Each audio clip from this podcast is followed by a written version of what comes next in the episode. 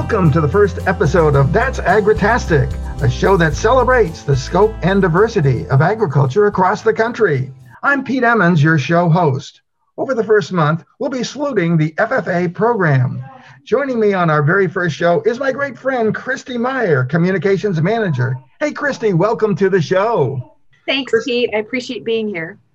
Now, if I recall, the last time that we talked at the 2019 convention, I practically had to put a seatbelt on you because you had your rollerblades on at the convention. so uh, I'm glad that I don't think that we're going to have to do that this time, different circumstances. So I think I have your undivided attention today and, and no rollerblades on, right? Absolutely. I am yours for the hour. Perfect. Well, you've been involved in the FFA program, I know, for many, many years. And I've had this conversation with you before a couple years ago, but seems to me somewhere between 16 and 20 years. Is that correct? Yeah, this year actually marks my 19th year with the organization come April. Well, that is fantastic. Now, that is really not the new norm when you think about you know how long people stay in jobs uh, on a typical basis right now. So I have to ask you this: a couple questions. First is, what's your driver? What's what drives and fuels that passion for so many years? Yeah, I am a big believer that when you find a job that you're passionate about and that you really believe in, it doesn't feel like work. And that's really what the organization means for me. I am so passionate about watching these young people and the the difference that our organization makes in their lives and to see where these young people are going to go. It's just been inspiring and it's never a dull moment. So I'm never bored and I really believe in the organization. So fun, engaging, every day, uh, different uh, experiences and the people and the stories. Now, I keep telling you this: you're going to have to write a book sometime, Christy, in your spare time. yeah, I think it'd be a couple novels, though. At least, I'm sure it would be a bestseller too, for sure. So, how did you ever get connected to begin with? What turned you on to the FFA going way back here now in the beginning? Well, actually, it's a funny story. Um, so, my background is journalism and political science. I studied at a small liberal arts college here in Indiana and was a newspaper reporter. Um, one of my friends, who was a teacher in one of the local high schools, was really good friends with the IT director at FFA and knew that there was an opening in the communications department. And he indicated that I should really investigate this organization and see what it was all about and maybe apply. So I did. I did a little bit of research. I was really intrigued by FFA. I, I, had no knowledge before that point of the organization. I interviewed for it and really fell in love with the team that I would be working for. And when I got the job, ironically enough, I shared that with my dad and he told me that he had been an FFA member, but this was information he'd never shared until I got the job. And he told me all about his experiences in FFA. And when I asked him why he'd never shared before, he said, Well, I didn't think you would care, and I didn't really know how it would relate. So fast forward to 19 years later, and my dad and mom during national convention, they actually come to Indianapolis and volunteer. So dad still has that passion for FFA, and it's just kind of grown with me too. It's truly a family affair. And really, there, like you say, the rest is really history, and you're going strong. And folks, if you could see Christy right now, I assure you, she wears FFA on both sleeves and her elbows as well. And I've seen her in person. We've had many interactions with it too. And she's a great ambassador for the National FFA program. Well, Christy, for those folks that are not familiar uh, with the mission of the organization. Let's start with a little bit on on that. Yeah, so it boils down to premier leadership, personal growth, and career success, which really are just words, right? So when we really talk about what the mission and vision is for the organization, we're growing the next generation of leaders who are going to change the world. And we're doing that through agriculture education. These students are our future leaders. And through agriculture education, we're making that difference. So it's not just through their classroom instruction, but it's also through their community involvement, which I know later on in your podcast, you'll probably talk to some other individuals I work with about service.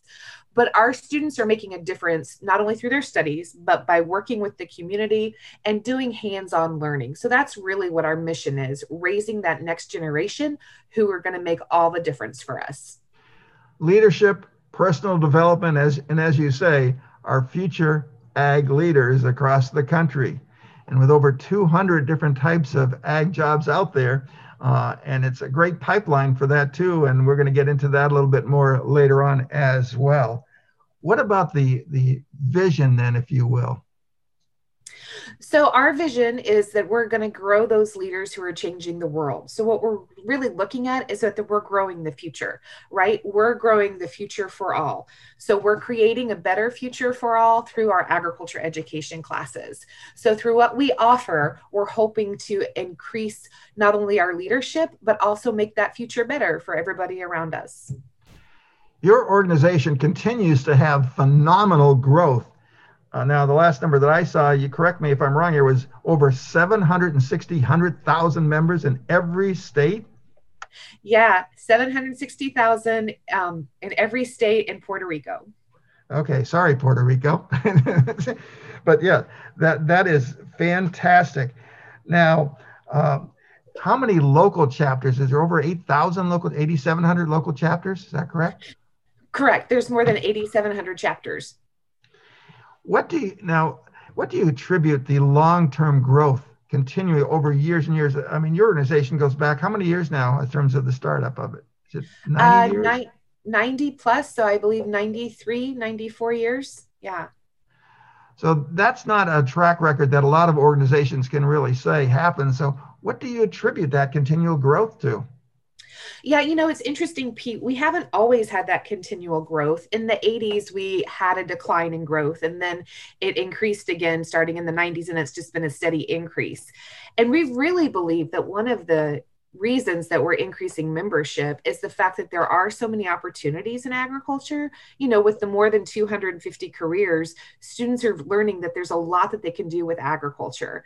I was talking to somebody yesterday and we talked about really, do you need all the other classes as long as you have agriculture education because it's got your science, your math, and your STEM, and you're pretty much covered so I think our students are not only finding that there's a lot of career opportunities in agriculture, but I think there is definitely an interest in where our food comes from and how agriculture plays a role in our lives. And we're seeing that a lot in the fact that we're not just in rural, we're in urban and suburban. And a lot of the urban and suburban schools are looking more into some of those urban gardens or biotechnology or aquaculture. So they're really expanding out and discovering that agriculture is in everything around us, right? From the clothes you and I are wearing to the food we wear to the fuel we put in the car.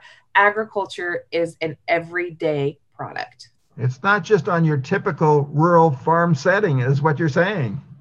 Exactly. Now, 2020, this past year has been like any year that I think that we have ever experienced in our lifetimes in terms of the challenges and things going on. I can't imagine with your organization and the scope of it, some of those types of things that you've had to deal with at, at, all levels to continue to carry out your mission with what you're doing. So, tell us first of all a little bit about what sort of modifications that you have to make at the uh, national level yeah, so at the national level, in March of 2020, um, the decision was made to close our in person offices and send all of our colleagues home to work remotely. So we've all been working remotely since March 12th of 2020. Um, we took the national officers off the road and they did a lot of virtual events.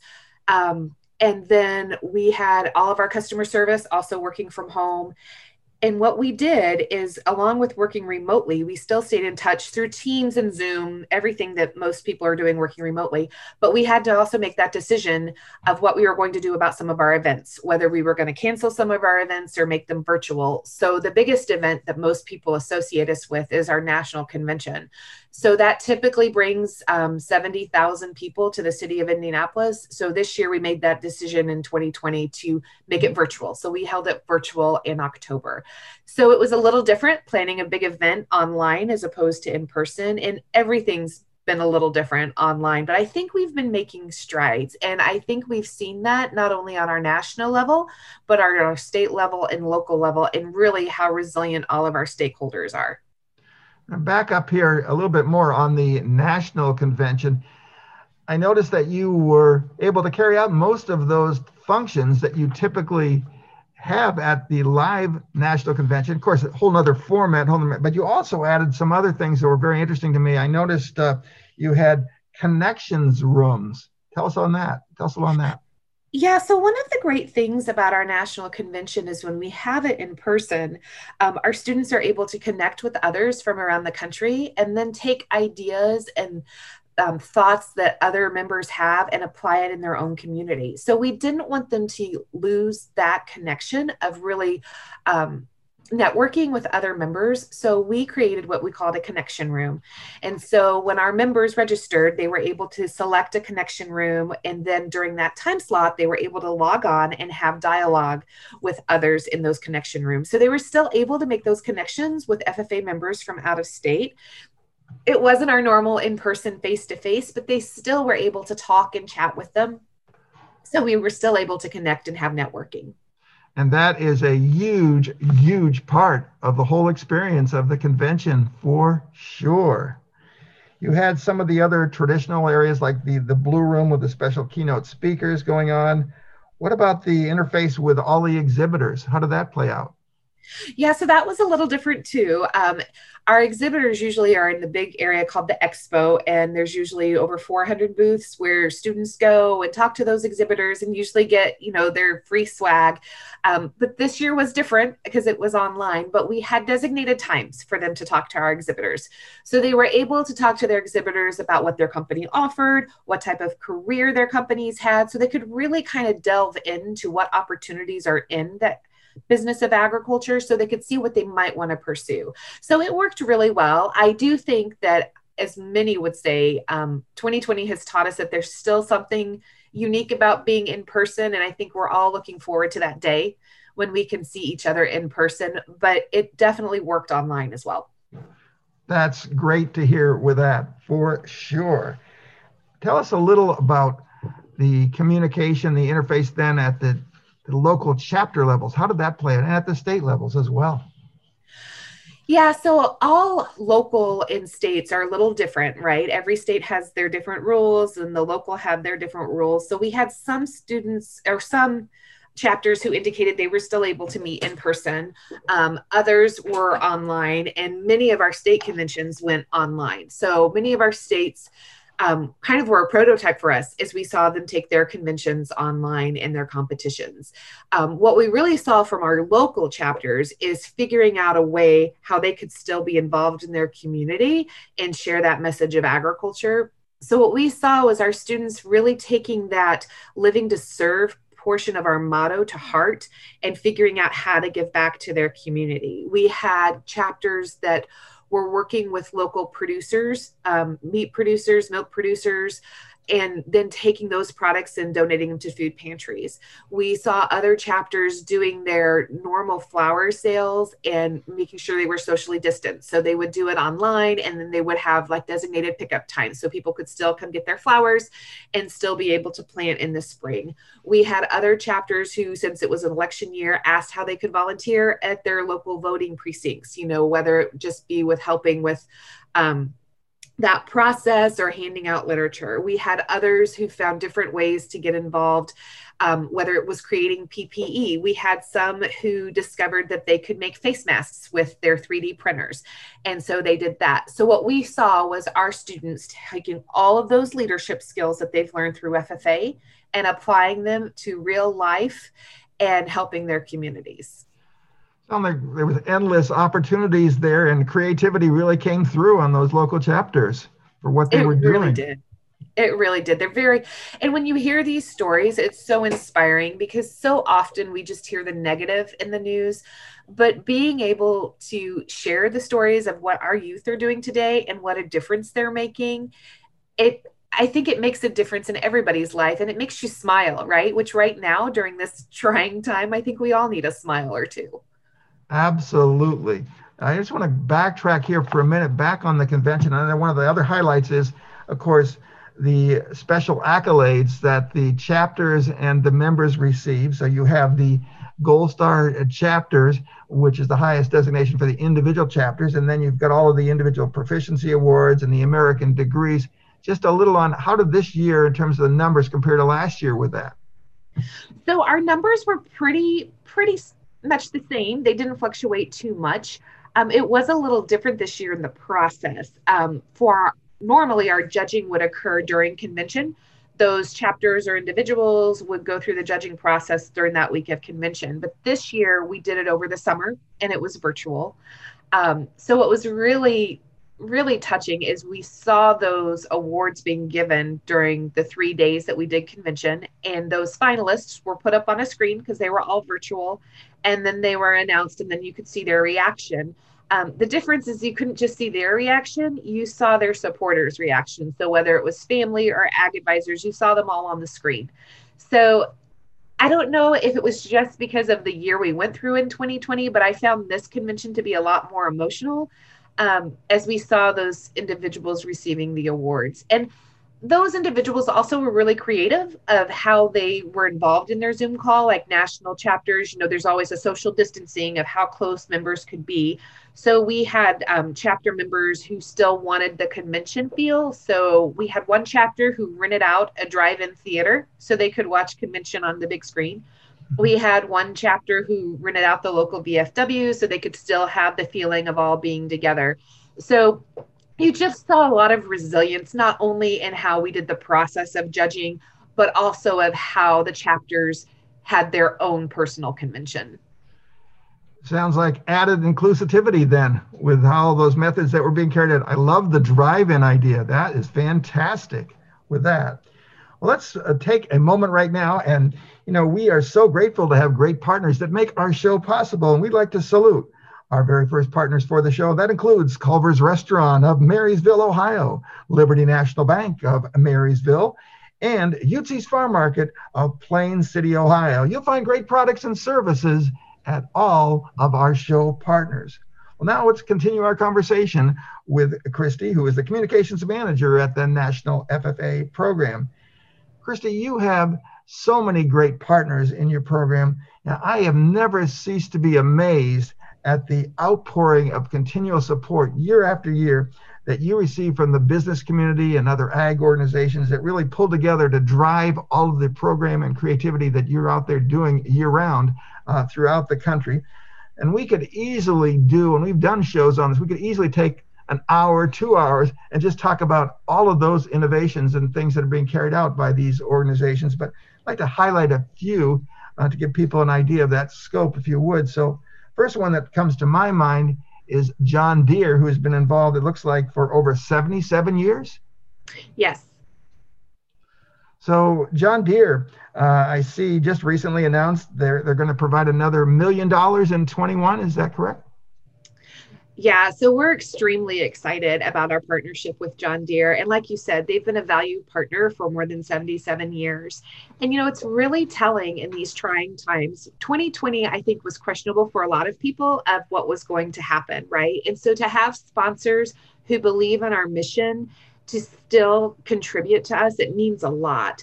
Um, so for John Deere, they're helping us develop our future leaders by really giving to that leadership programs, right? And those leadership funds. And in addition, come this February, we will have National FFA Week, which is an opportunity for us to really share the message of FFA and agriculture education with everyone. But one of those days during FFA week is called Give FFA Day, where we encourage individuals to contribute to FFA into our mission. Well, John Deere has been gracious enough that on that day, on Give FFA Day, they are going to match up to $25,000 that will be given. So we're pretty excited about that. And not only do they give back monetarily, but they also have an FFA alumni chapter um, with John Deere employees. And so their employees give back through mentoring, volunteering. So it's kind of across the board. Our sponsors do more than just contribute monetarily, they also give back personally as well. Excellent. And CHS Foundation supporting for over 40 years?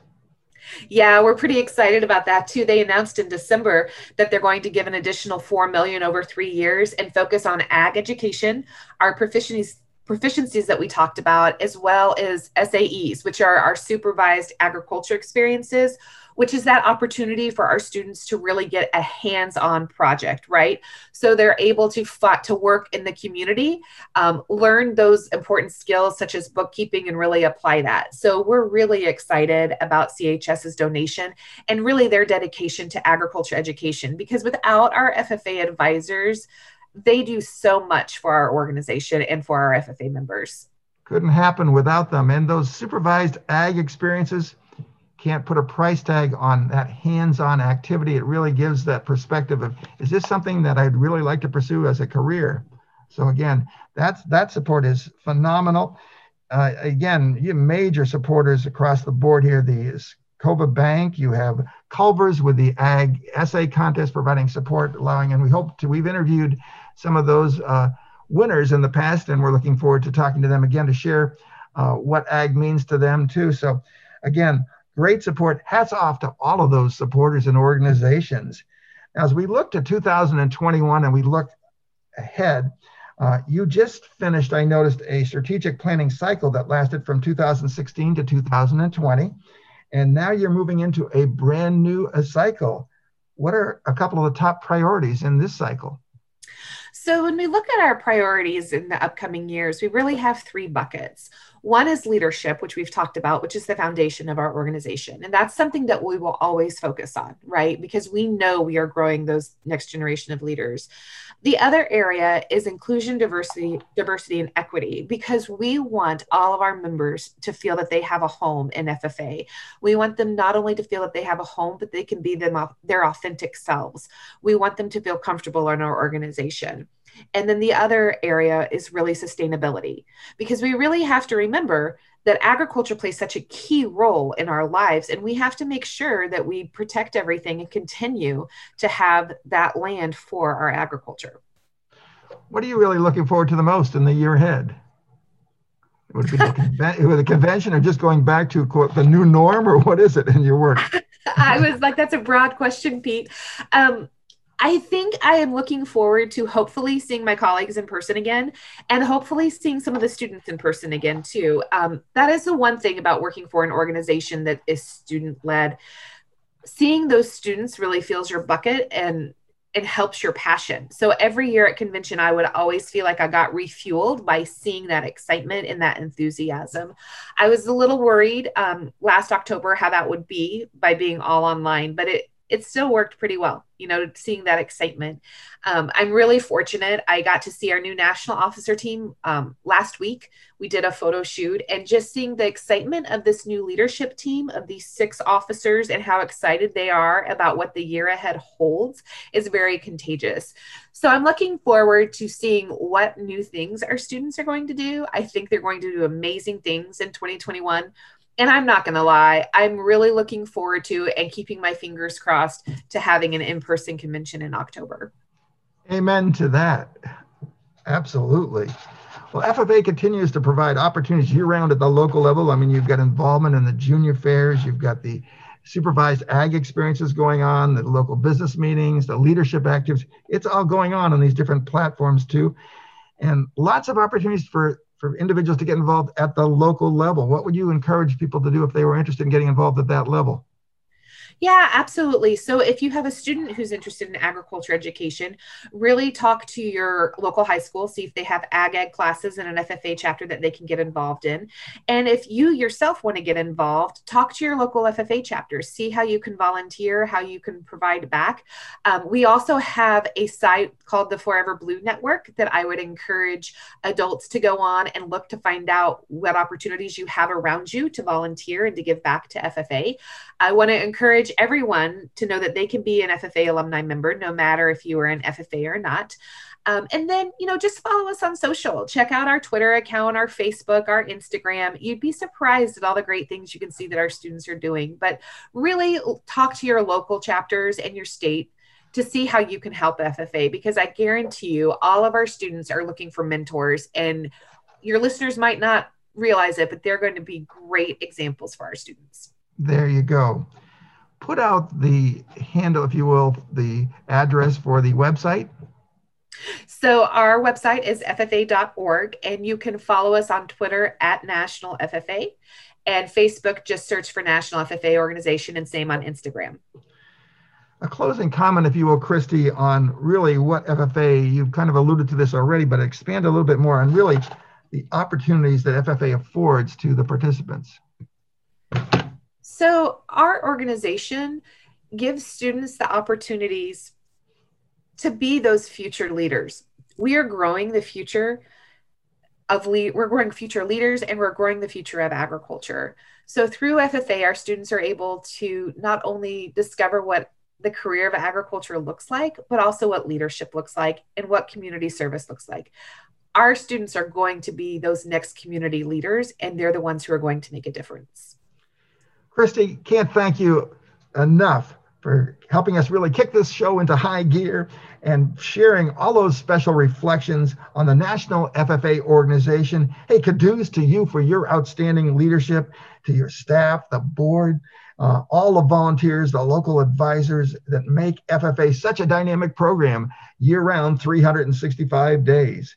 And to the and here we are cultivating our future ag leaders a great organization to get involved with. So if you're not involved in FFA, you want to check out those sites that Christy put out there. Hey, Christy, look forward to talking to you again later during the year and keeping uh, abreast of what's going on in the FFA. Thank you so much again for your time and your talent. Thank you so much, Pete. I appreciate you always letting us tell our FFA story. Hey, we'd also like to thank again all of our show partners Culver's Restaurant of Marysville, Ohio, Liberty National Bank of Marysville, and Uchis Farm Market of Plain City, Ohio. Your patronage and support of all of our show partners is greatly appreciated. Well, follow us on the That's Agritastic Facebook page and join us again in two weeks for our next show as we continue to spotlight FFA on this platform. Until then, this is Pete Emmons saying, make it an agritastic week.